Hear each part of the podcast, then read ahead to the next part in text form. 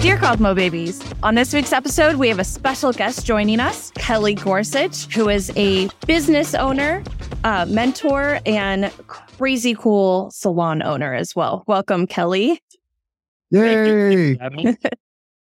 I'm your host, Annie MacArthur, and I also have my co host with me this week, Russell Mays. And let's just jump right into it. You know, I was really excited when Annie told me that we were going to get to interview you because I've been listening to your podcast and following you from afar. So I was I was excited about this. I'm sure. Let's set him up and just knock him out of the park and see what he's got to say. And I think yes. being that you've trained so many people, you know, and brought so many people up in the industry, this could really give some insight to the new to the industry first five years of their career and beauty school students. So I'm excited to have you. Definitely. Yeah, we're we're knocking on the door of 30 years now. So uh, um, it's, it's the downward portion of the career, though. so uh, how much I'm worth.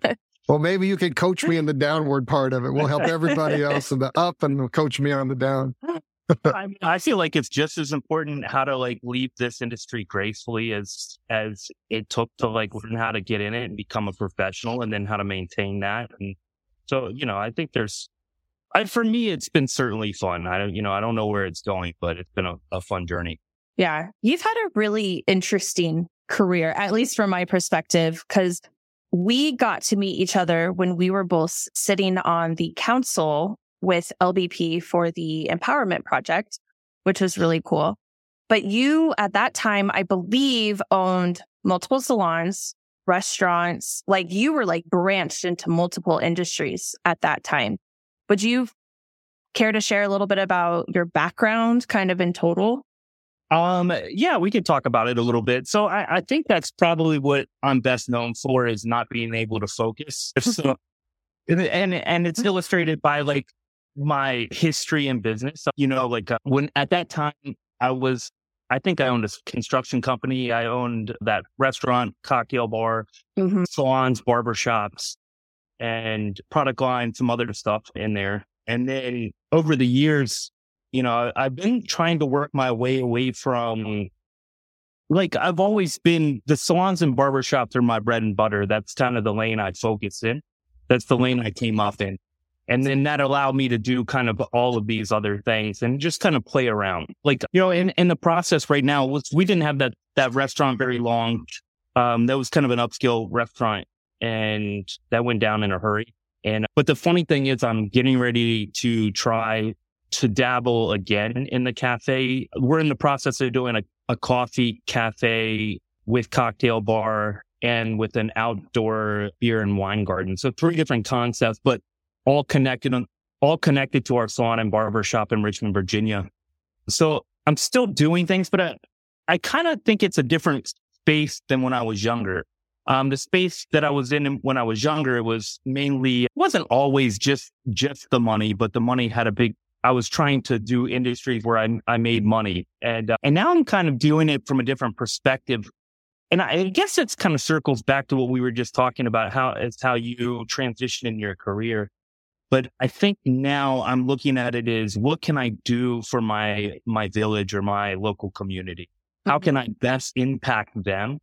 And that's, that can't, you have to, you can't lose money because then you can't do anything else.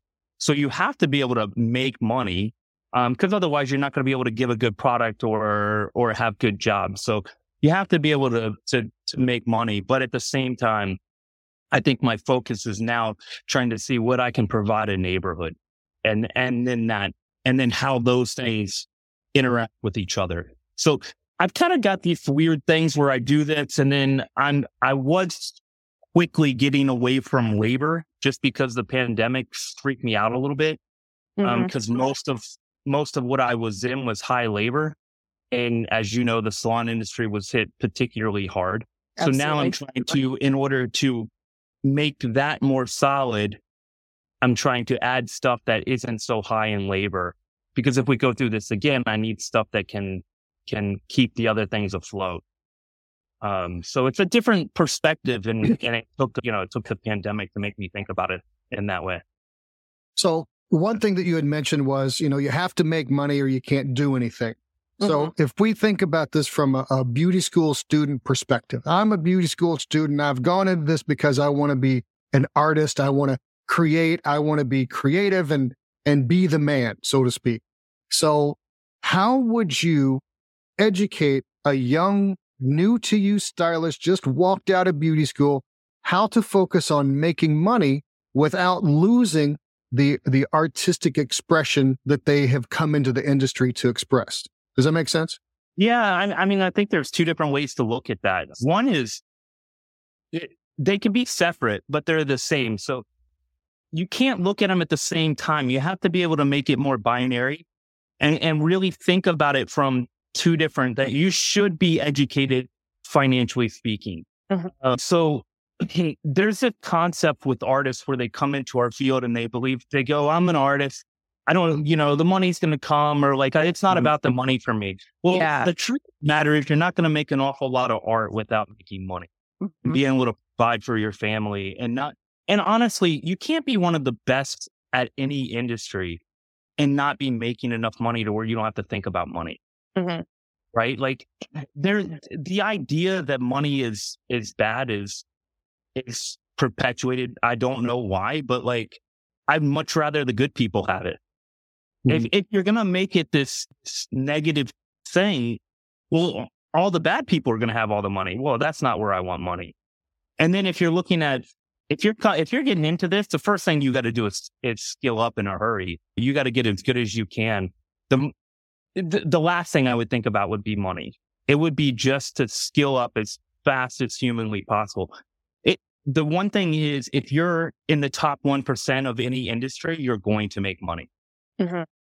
Eventually, someone's going to, if you're in the top 1%, someone along the way will teach you how to make money. And it- it doesn't, I always say the top 1% because it doesn't take very long to get there. In our industry, you know, most people are out of it in five years. Yeah. 10% Yeah. last 10, uh, you know, 1% retire. Like, you know, you're, you, it doesn't take long to get to the top. Yeah. I, I agree So- with that. Absolutely. Yeah. So when we're talking about skill up, we're talking about fundamental skills that can earn you a living from working behind the chair in a salon, not necessarily artistic skills or things like that. Yeah, I mean, I would say art, like leave the art the second. You know, uh, um, you know, first learn the, the skills that are boring. Yep. If you want to make money, learn the score, the skills that are boring. Because I'll tell you, and this is from my own perspective too, is like when I got into the industry, um, I went to a top school in the world, and they beat it in our head that we were going to be the best of the best. Mhm. And then you came out and you didn't know how to do anything. It's because we were too focused on the fun skills and not and not the boring skills. And the boring skills are what give you the ability to have confidence, the ability to be able to charge for a living. Mhm. And then focusing on those skills, man, like doing to where you can't miss, you know, really at the end of the day, just like grinding down on them until you can't miss. Absolutely. It makes me So- think of this time that Russell and I were having lunch together one day when I was visiting him down in LA. And we were at a restaurant and we were kind of looking around and Russell was like, man, there's a lot of long layers and balayage in here. And we talked, do you remember this? No, but it sounds like something I'd say. So, Maybe not quite so eloquently. yeah. but I remember he's saying something and obviously it stuck with me. But he was like, when you're out like this, especially in your local community, which is like what you were saying, Kelly, like you have to be able to provide to your local community because that's where you're working. And so Russell was said that, you know, you got to look around at the, the restaurant that we're at. What, what do you see in here? There's a lot of long layers. There's a lot of balayage and there were a lot of bobs. And he's like, that's what you have to practice in the beginning because this is your local community. This is what they're, they're wearing and doing. And it's like, you have to take a look around what people are wearing, learn those fundamental skills so you can be able to provide them. Then you can work on the things that you really want to work on because those are going to be your, that, that's your clientele. That's your basis is the people that are surrounding you. Uh, it's Yes, senseless. It's senseless for me to learn a Sassoon five point haircut and be excellent and a perfectionist at it if no one's ever going to wear it. Exactly. Yeah, I used to be really good at stuff I would do once a year. Yeah. You know, like Yeah. when I was when I was first getting going, I was amazing at the haircuts I would do once a year. Of course, I would take the prettiest person in my clientele and put the weirdest haircut on them, and then I never see them again. You know, and Yeah. so slowly but surely, I got rid of the the best clients. You know, Yeah. with haircuts that looked amazing, but were hard to style. You know, Yeah. and like you know, when I look in the local community, so now I'm not in Washington, D.C. as much. I'm almost always in Richmond, Virginia. When I walk around, there's a lot of the like what I would call progressive hairdressing or like craft hairdressing. And and the problem is you don't see a lot of people that look good on the street. Mhm. So at the at the end of the day, what does that actually provide the community? Yep.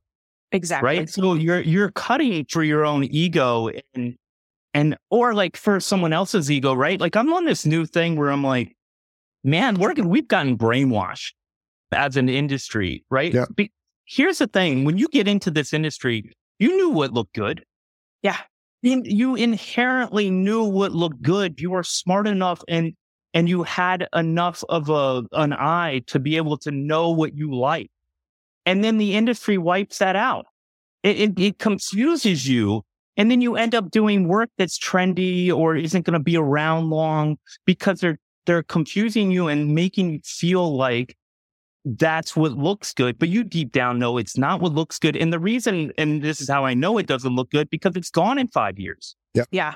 If it looked that good, it wouldn't be gone Mhm. right? And and so we have to be careful about where we put our own. And this is on us individually. You have to be able to trust that, not listen to the gurus, and be able to forge your own path, which is the whole reason we all got into the industry to begin with. Mhm. Had our own language, our own voice. Well, I think that sometimes we get so caught up in the quagmire of excellence and technique that we forget about suitability for the client and suitability for the hair that we're working on. And I'm telling Yeah. you right now, all my Bob clients, their hair wears so much better and is so much easier to style if I razor it or point cut it versus cutting it with a pair of super sharp blunt scissors and try to make that as Sassoon perfect as possible because it only looks good when they leave me. The next time I see them, it's flipping out to one side or shifting or their hair has a, a wave. So know what works for the longevity. Don't get caught up in the in the ego of precision and Right. perfectionism. I, I haven't cut a blunt haircut since hair school. Yeah. Since air school. It's been Yeah. almost 30 years. Oh, well, that's not, I mean, that's not entirely true. I've cut one, but I'm always going to stick my blades in it a little bit because I know how much better that makes it wear for them. Mhm. Right. And the difference too is like when you're in hair, and they can't teach you this, it's not their fault. So, you know, when you're in hair school, they have to teach you blunt, you know, or they Yeah. can teach you point cut, but you're not really going to understand the degree of the point cut, how deep the point cut, Yeah. what, you know, which point cut to use, pull out on, on like a density, right? So you really have to get that with experience. And then it becomes a whole different game because you, then you start cutting with texture and, and you are no longer cutting what I call Lego haircuts, which are just shapes. Mhm. You're actually thinking about where to cut inside of a curl pattern or where to cut weight out to enhance a curl or to, to pop a spot. And honestly, and this is something that I tell my apprentices and stuff is, you know, some of the best work is the stuff that looks slightly ugly. Yeah. Yeah. Yeah. right? And, Yeah, and that's a hard concept to kind of wrap your head around. You have to do it Yeah. very pretty, but then you have to mess it up just enough that it's like a little ugly, but still beautiful. And that's a, that's And a- to balance that to where very easy to like. no, express. to balance that ugly to make it still attractive. That's Mhm. very very hard. That's a high a high level skill. yeah. Yeah, because if you're looking at hairdressing, the ones that are overly perfect are the ones that are hideous on the eye. And that's a, you know, it's tough because when you're learning this industry, you want to do it so perfectly that you think it'll just be beautiful. And that's just not the case, right? Yeah. But Vidal Sassoon was a great example of this. How many of those haircuts are wearable today? Right? From, from his, from his heyday when, when it was Mhm. like every Vidal Sassoon salon in, in the world was sought Yeah. after, right? Like, yeah, how much of that are we still wearing? And it's because we cut very differently. We cut with texture and there's a lot more texture in the world. When I went to hair school, almost everything looked Eastern European. My 1st mm-hmm. years of teaching, when we picked models, it was all European, Eastern European even. Mm-hmm. You know, and it was like a very specific texture because it matched kind of the same texture as the mannequins that we all learned on. so it's kind of interesting, but I have a quick story that I want to tell because it it kind of relates back to what you were saying about like like you kind of have to be able to like cut for your client, but the things that are being shown as trends and things like that, like, you know, they they kind of skew your vision. So I remember one of the first times, it was very early in my career that I had the opportunity to watch education, but I also got to experience the backstage because I, it was in the very beginnings of working with hair nerds. We had media access. I had back, backstage access for one of the first times. And I remember watching the stage presentation. And uh, just as a side note, I was probably a year out of school. So I was still very young minded in my mindset of the professional beauty industry. And I was watching this beautiful, inspiring stage presentation. You know, they were leaving bits here and it was all disconnected and it was all these like creative cutting techniques. And I was just so wowed and so inspired. And then you go backstage and you see that they're cutting all that off the model. Everything that they just showed you and that you were mm-hmm. so inspired by, they're completely getting rid of backstage because it's mm-hmm. not wearable. Yeah. It's not a good look on the model. Is it cool? Is it creative? Is it like give you ideas to think about? Yes, but it's not an everyday look that people can pull off. That's so funny because that is exactly my experience with, with Runway. And it, so I would spend after every platform show, I would spend at least two hours, three hours in the back, just cut it, recutting the models. Mm-hmm. Uh, like from, I mean, they would get like when I was going through it, we were doing so many mullet and, and we were just, I would just be like, look, I'll, I'll sit back here and just fix anyone. And, and I always felt like that was like a thank you to them for doing it. But maybe there was mm-hmm. a trying to make out, you know, like in there. I don't know. But I, I just I, like I remember the heartbreak that I felt. Like, what do you mean? Like, what do you mean they're cutting off all this like awesome yeah. work? You know, and I think for people that are younger, like they see these like crazy styles and these like awesome creative techniques and everything, and it's like it's not realistic. You know, it's there to inspire no. you, but it's yeah. not realistic for behind the chair.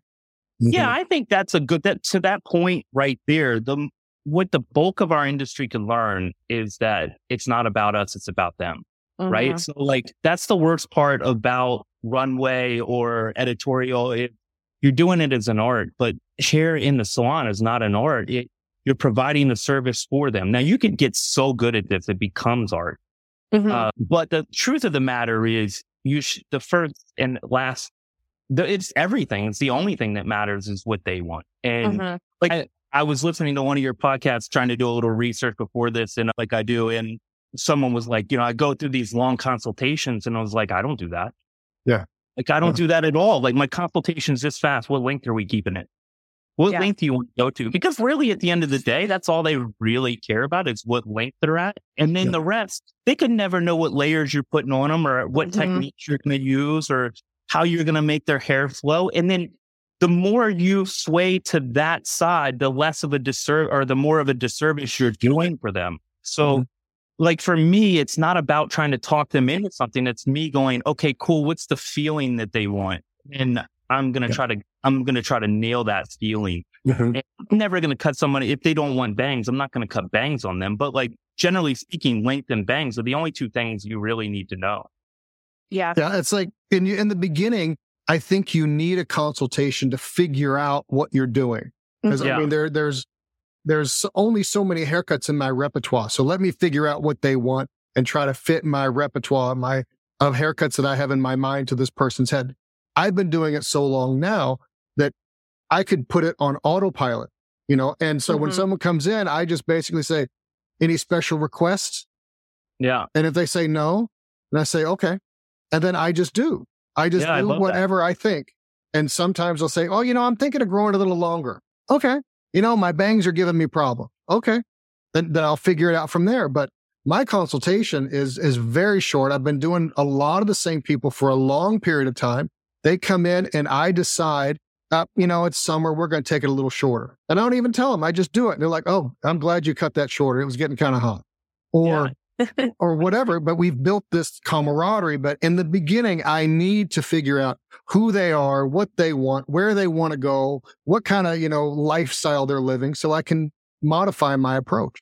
Mm-hmm. Yes. And I mean, you have to ask like how much of that is, is like nerves right? Mm-hmm. It, like, mm-hmm. really delaying it because you're you're trying to go through your mental rolodex of every haircut you can possibly remember, which is like sub ten. Yeah, absolutely, absolutely. Yeah. yeah.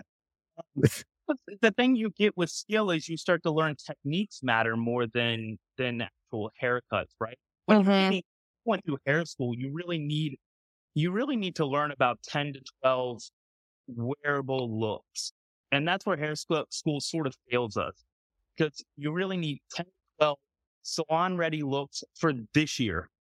Mm-hmm. Right.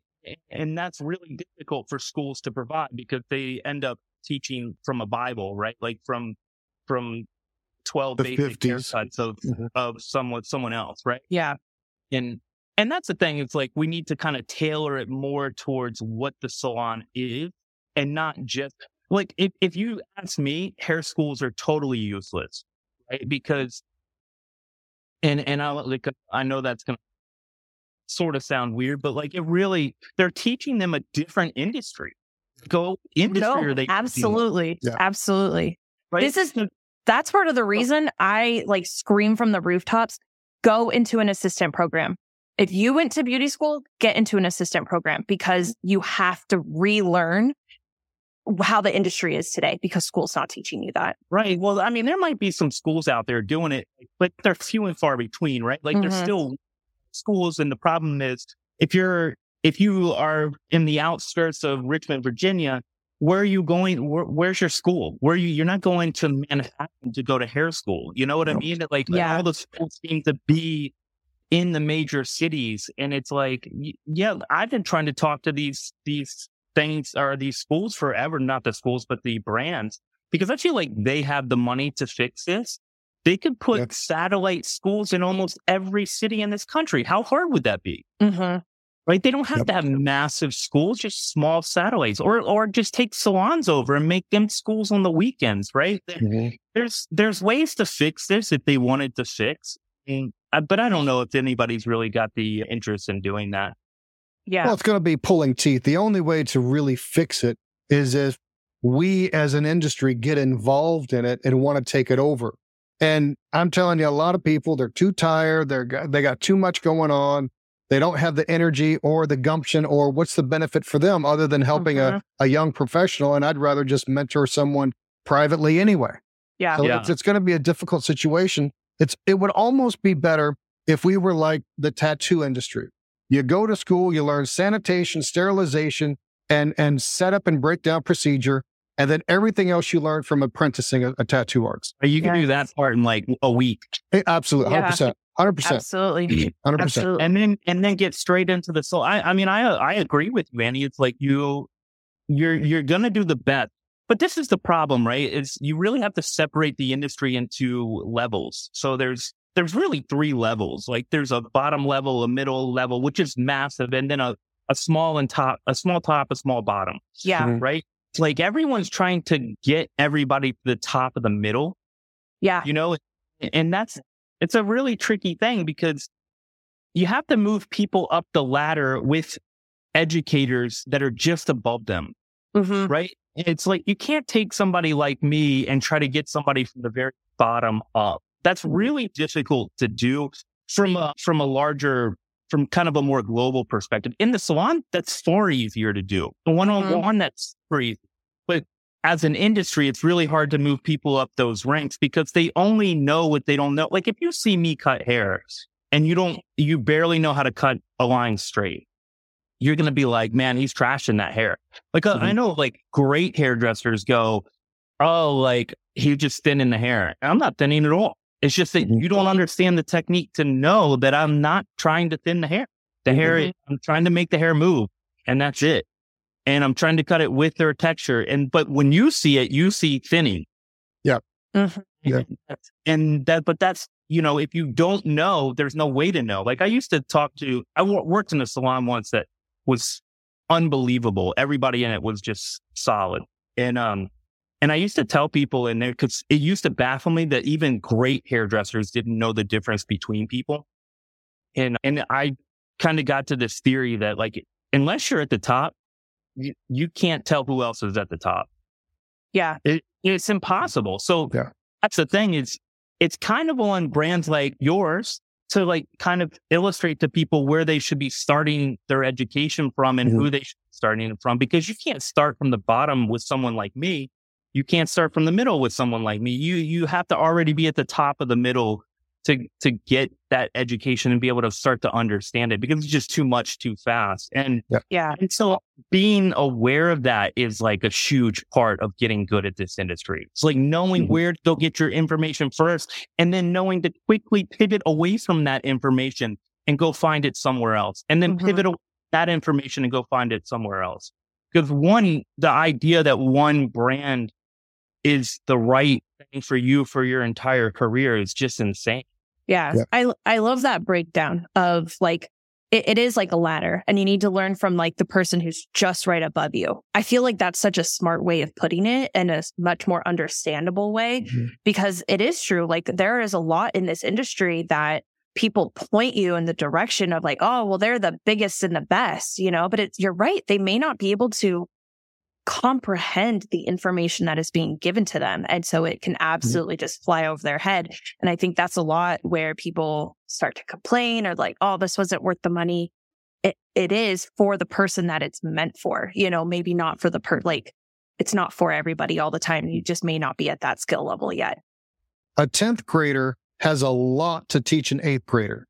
Yeah. But they're not going to teach the senior, the 12th grader anything. Mm-hmm. And very few master's degree educated people are intelligent enough or good enough teachers to be able to teach an eighth grader. They can't dumb down the material enough.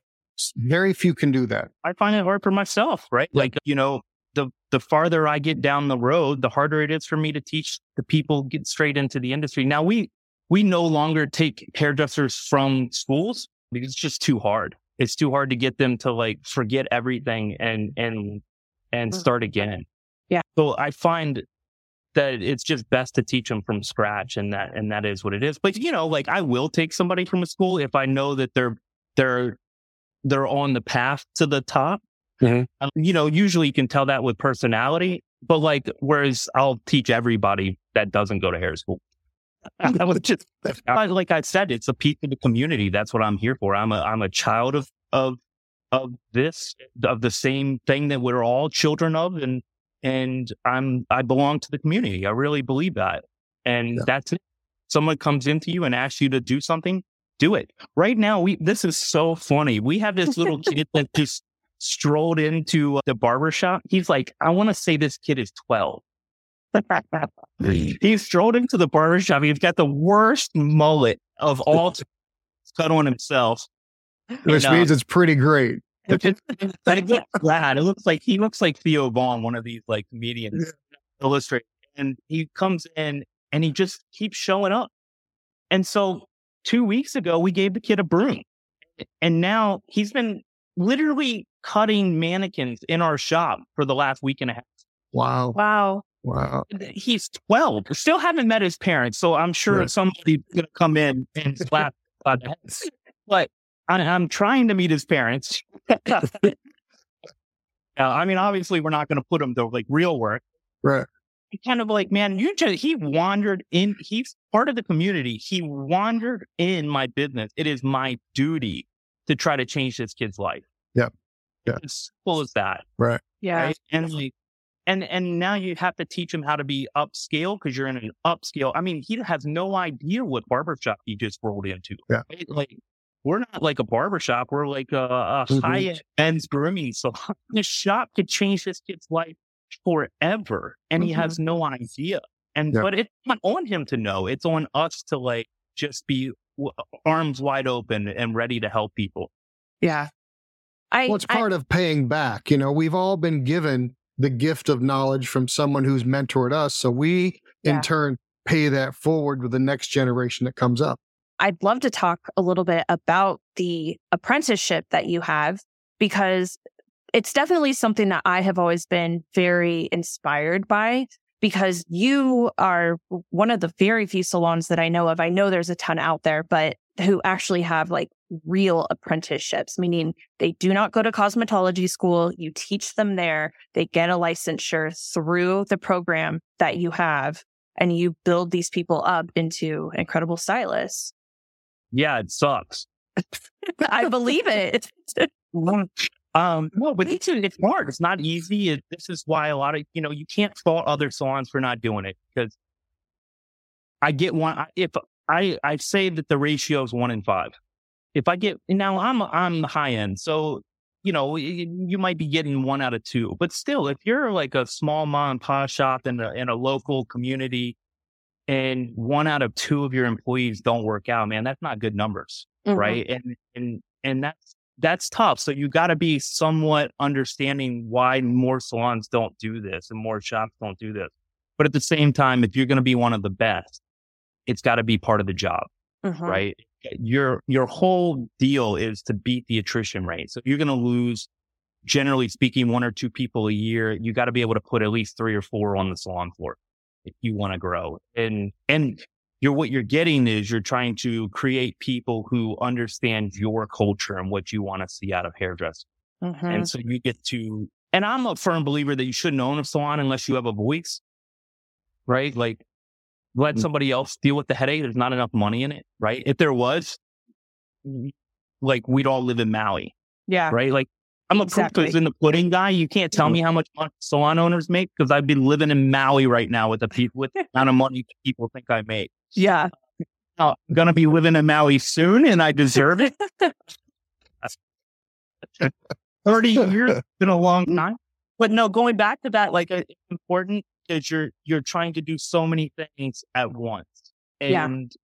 you know, and then and it's getting more difficult. The people are getting more difficult to learn how to teach. And that's I think that's the crux of what's going on in the industry is oh, what's the incentive for the owners? What's the incentive for the hairdresser that needs to teach in that salon to mm-hmm. teach difficult?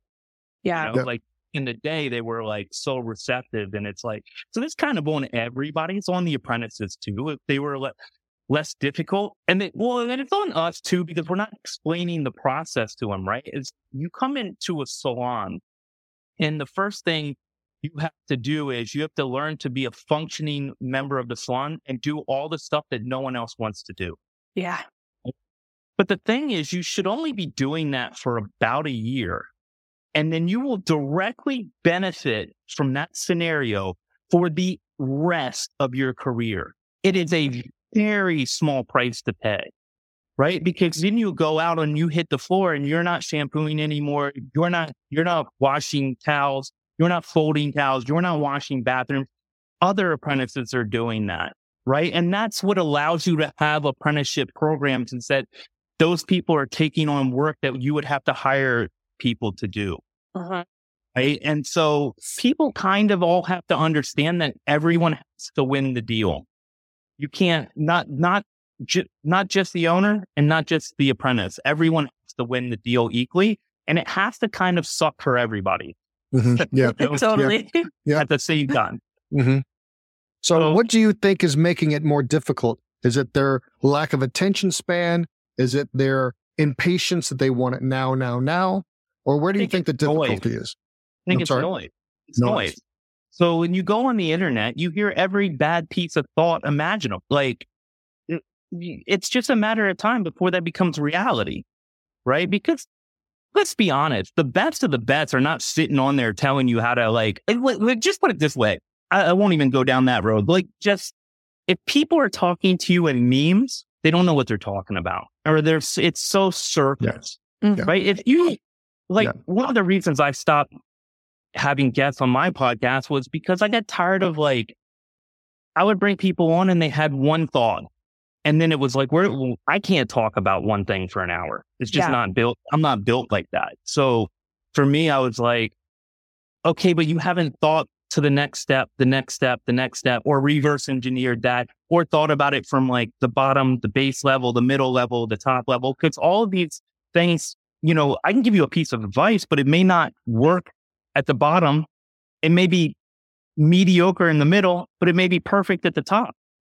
Right. And, Mm-hmm. and, you know, that's just how it works. And that's what you learn with time. So I think it's noise. It, I think it's just too many people. Everyone who has no experience, like we're literally, we should just put a cap on like, if you haven't devoted your life to this thing for 15 years, you probably just shouldn't say anything yet. A good 15 years, not like Good a one solid year done 15 times.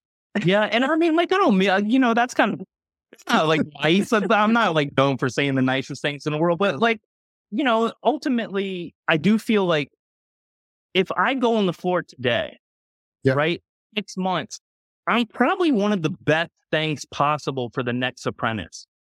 Right. I'm I'm Right. probably almost more effective than their than their instructor at that point. Yeah. Right. Because what I'll do is I'll train people from the beginning and then I'll go hit them a year later after they've had some experience. Well, that's a different training now. Same person, different training, Yeah. right? It's, now they're more attentive. They're more focused. They understand themselves. The ego's kind of in check a little bit better. Because the mm-hmm. biggest problem with not knowing what you're doing is that you have to pretend like you know what you're doing. And that's really hard to instruct through. Yeah. Like, first go, bro, you don't know. It's not possible for you to know what you're doing. And it's Mhm. okay. Right. But the ego doesn't allow you to do that. It just doesn't allow you to do that. So kids like, they don't want to listen because they think they got it. They don't want you to come over and show them because they think they got it. And it's like, you, it's not possible for you to have it yet. Uh-huh. Right. So just relax, let it happen. No one's here to like hurt your feeling, but, but you do, you know, this is where education was easier in the back. And like 20 years ago was because people could be harder on you. Yeah. Oh, yeah. It was better for you. Yeah. You know, because it Yeah. got you to the next step. Like there Yeah. used to be nothing better for, for me as an instructor to just be like, no, do this until it, you get it. Don't even think about something else. Like I used to make people like do one technique for, for nine hours straight in the salon. Yeah. You know, and then they would, they would inevitably break down and cry at the end of the day. And then I would have to deal with like two stylists taking me out and being like, you're just be a little easier on them. And I'm like, you don't, you might want me to be easier on them, but you don't want me to be easier on them. Yeah. Because they be mediocre and they don't want to be mediocre. What- Yeah. No. I'm a, from from a bottom. If I'm an apprentice hitting the floor, I want you to be as hard on me as possible because that means you care. If Yes. you're just mm-hmm. coming over and telling me what I want to hear, then it means you don't love me very much. Yeah. And you can apply that to every single person in your life. If you're only talking sweetness, you're not valuable to the to most people. Yeah. Well, when I was doing a lot of training for that corporate company I was working for, I would go up to the, the apprentices and I'd be like, how hard do you want me to be on you? One, two, or three? Three is the hardest. One is the easiest. Where do you want me to be? That's And when- funny. I do ask when- that question. Ever any one of them would said, three, I want, I want you to be honest and upfront. And I'm like, okay, this person's going to go somewhere because Yeah. they'll listen. Yes. And, you know, the hardest ones for me to train were the ones that had eight, nine, you know, 10 years of experience that come in. They have to go through the apprenticeship. So I'm like, "Hey, look, we're just going to make it easy on you as you can. And they were so brick walled and unreceptive that if I look at, at education as a level from a one as I'm just starting to 10 is like a PhD. And, and they're probably at a three or a four, but they're so brick walled that they can't learn anything. I would find that I would have to take it up to PhD level to where their head was swimming, that they didn't know what the hell I was talking about and was completely confused. And then they would open up and say, okay, this guy knows what he's talking about. Now I can reach them. So there's, Mhm. uh, there's difficulties in, in every level along the way of training somebody new. Yeah. Yeah, I mean, you, you have to take that case by case. Some Yeah. people you break Yes. down and it works, and then some people you break them down and it's over. absolutely. That's true. I love that we're talking about this because so recently with the assistant program that I run at my salon, or it's not my salon, but the salon I work at, I built the assistant program myself and I am the one who executes it and makes sure everybody's doing what they need to and, and the assistants are getting what they need. our newest assistant that we have right now, I love her to death. She, in one of her one on ones that we did, she was like, I just like, I, I like, you could tell that she was just really frustrated with herself. But then she kind of like got it out of her system and she was like, thank you so much for being hard on me. Thank you for doing that. Like she knows, like she knows that, that us being hard on her is because we care about her. We care yeah. about her success and her future and the fact that she's going to thrive. And the fact that she was able to, because she's very young, but the fact that she was able to take herself out of the emotional element of it and look at it from the point of view that, like, we are there in full support of her. Like, we are wanting, like, when she has a class, like, so the way we have it set up is that she has a hands on class every week. And then she does models of that thing that she just learned. And she has to do models and models and models. And there's a lot of models in the process, whether they're doll heads or people off the street or whatever it is. And there was one day we were teaching her a bob. We made her do that bob every over and over and over again all day long until she left. And when she left, she was so mad. But you know what? She can execute now at that base mm-hmm. level and provide that service to a better ability than she could before that class started. And I just, I am so grateful that she's able to be receptive because, like you said, Kelly, it really is a numbers game sometimes with these people coming in who were training. And out of four people that we have hired into the assistant program, two so far have been very successful. It's 50%. Not everyone is going to be able to be successful in these types of programs. Not everyone is going to be able to make it through.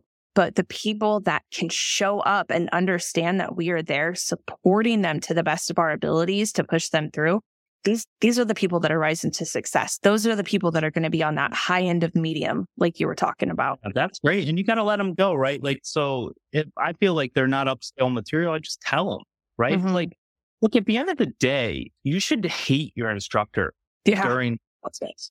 You know, you should like you should really dislike them, because it should be that hard. Yeah, right.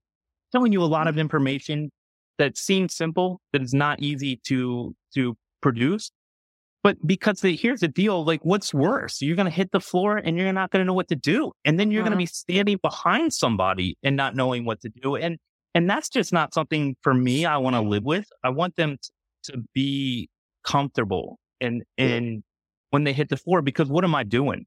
Right. If they're not comfortable exactly. hit the floor, what am I doing? Mm-hmm. And, and honestly, you can't, I, I, try to be as nice as I can, but they don't learn as good. They don't yeah. learn it. Yeah. You know, and, and and you know, and I have a do, but I do believe it costs nothing to be kind, so I'm always kind.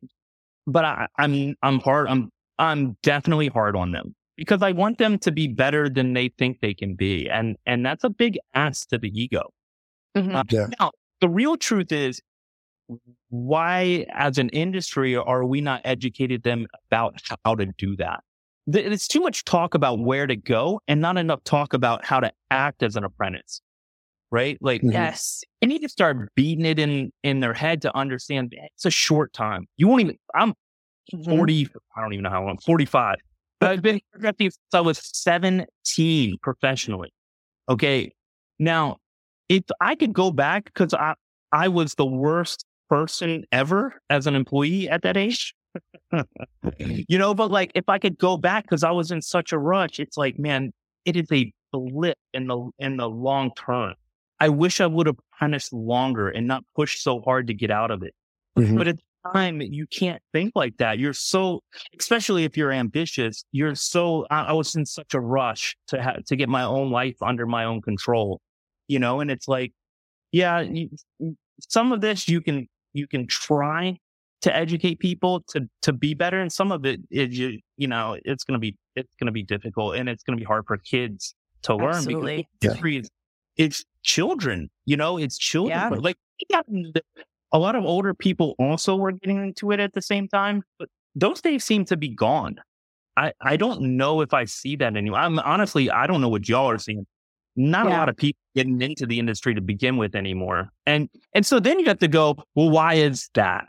What, what are we doing that's, that's pushing people away?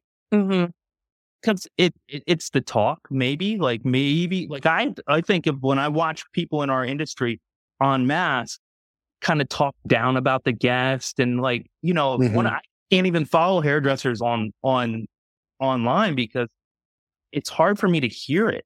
Right. Like, oh, it's always like the guests didn't know how to say, well, of course they don't. They don't do what you do 20 hours a day. Of Mhm. course they don't know how this salon works. Of Mhm. course they don't know the process. Of course they don't know what that for. Of course they don't know what you're doing. Yeah. Right? Like we, what is it that we think it, as an industry is okay to then go crap on them for it? Like, Yeah. and, and it's like, if you're talented, that's probably not going to matter. You can crap on your guests; they'll keep coming back. Or if you're mm. if you're good with people, you don't have to be great at hairdressing; they'll keep coming back. But the truth of the matter is, what message does that send to the people who are mediocre at best? Yeah, yeah. right? And so you're kind of eating the entire industry from the bottom up.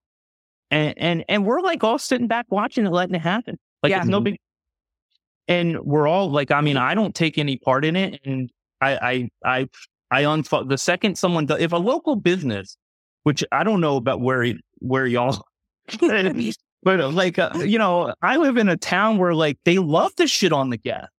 And Yeah. I like there's a burger joint that, that like their whole Instagram here, it's about like making fun of the guests.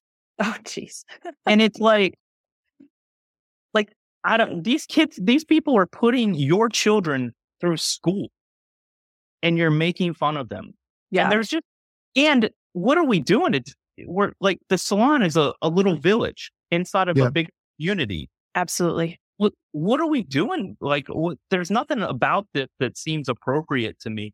But how do you change that is always the question. And that's the bit that I don't know. I, I, I feel like I see what's wrong, but I don't know how to change it, you know, and, Yeah. and I won't partake in it, but like, I just don't know how to change it other than being, like I said, it's all got to be local because we're to now where all we think about is this global perspective. But if Mhm. we think about global perspective and then funnel that down to the local village, right? We're all losing. Yeah. Mhm. You, you, you got to bring the attention back to like the village first, which would, in my case, is the business, right? Like I don't look at these as businesses. We're all here to like pool our resources to make sure that we're all, we all do better together. Right. Absolutely. Yeah.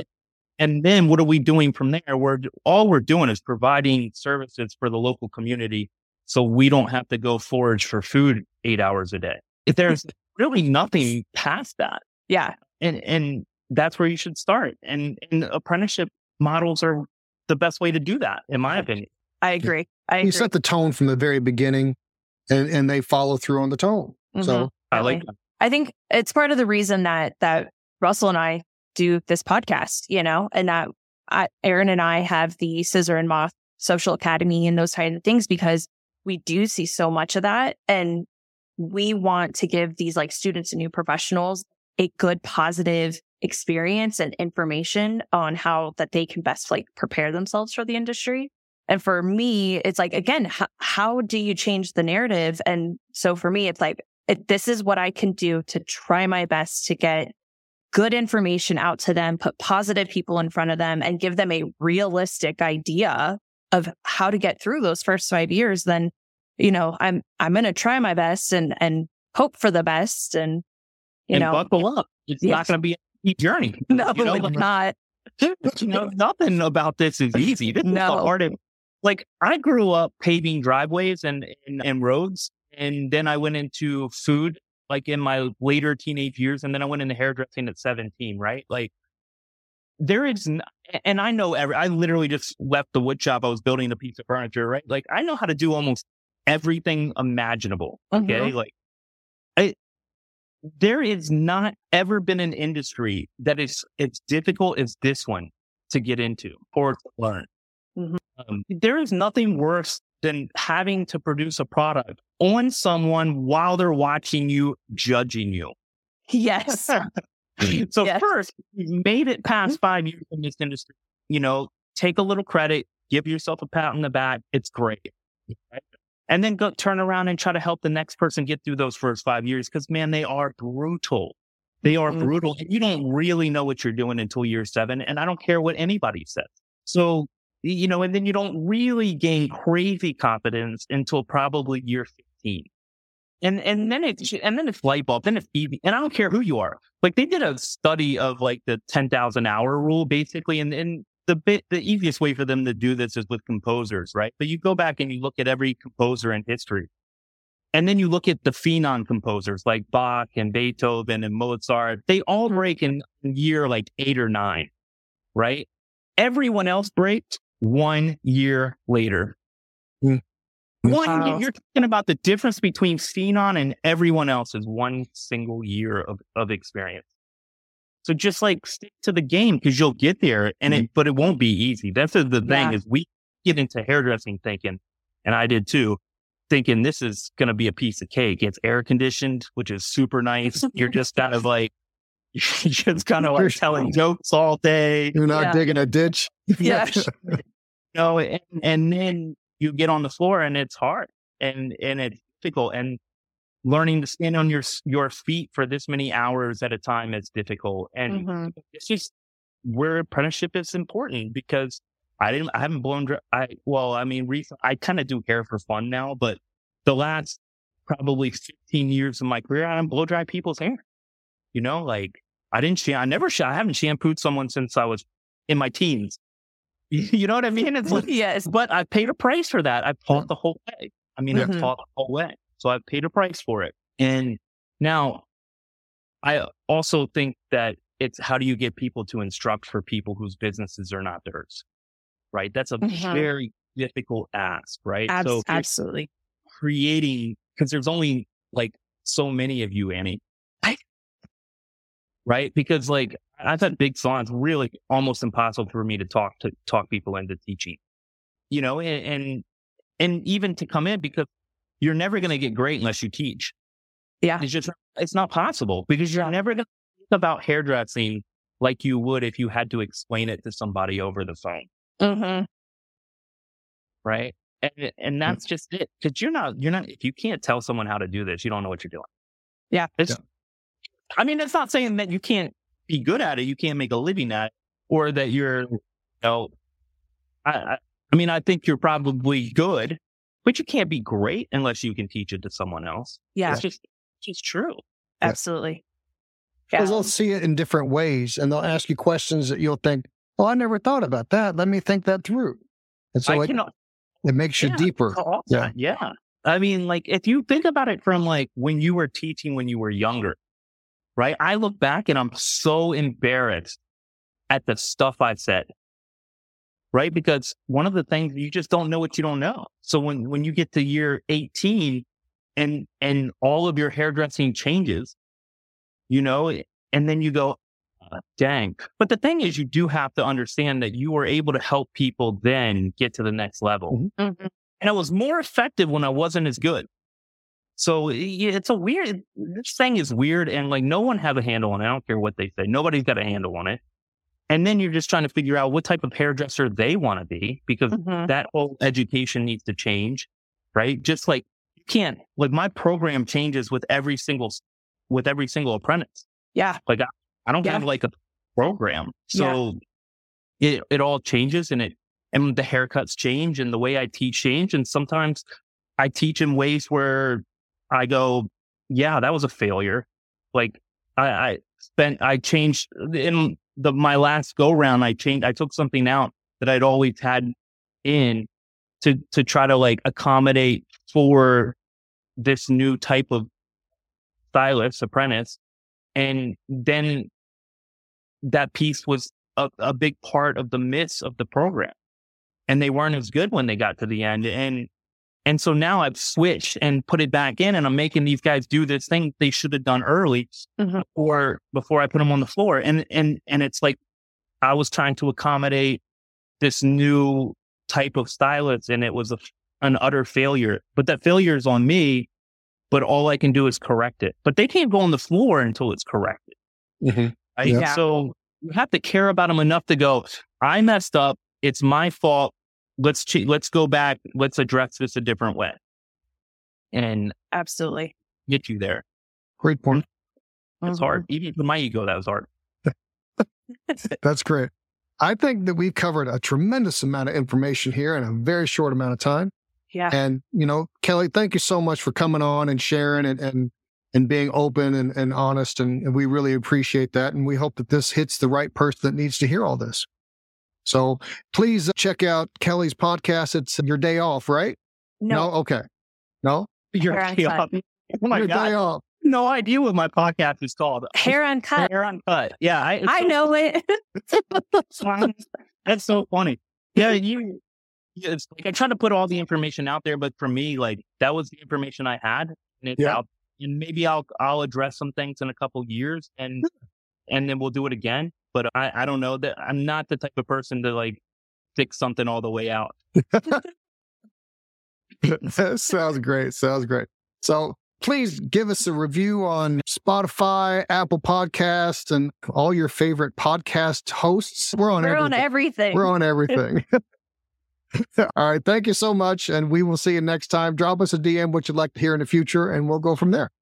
Thank you so much. Thanks. Bye.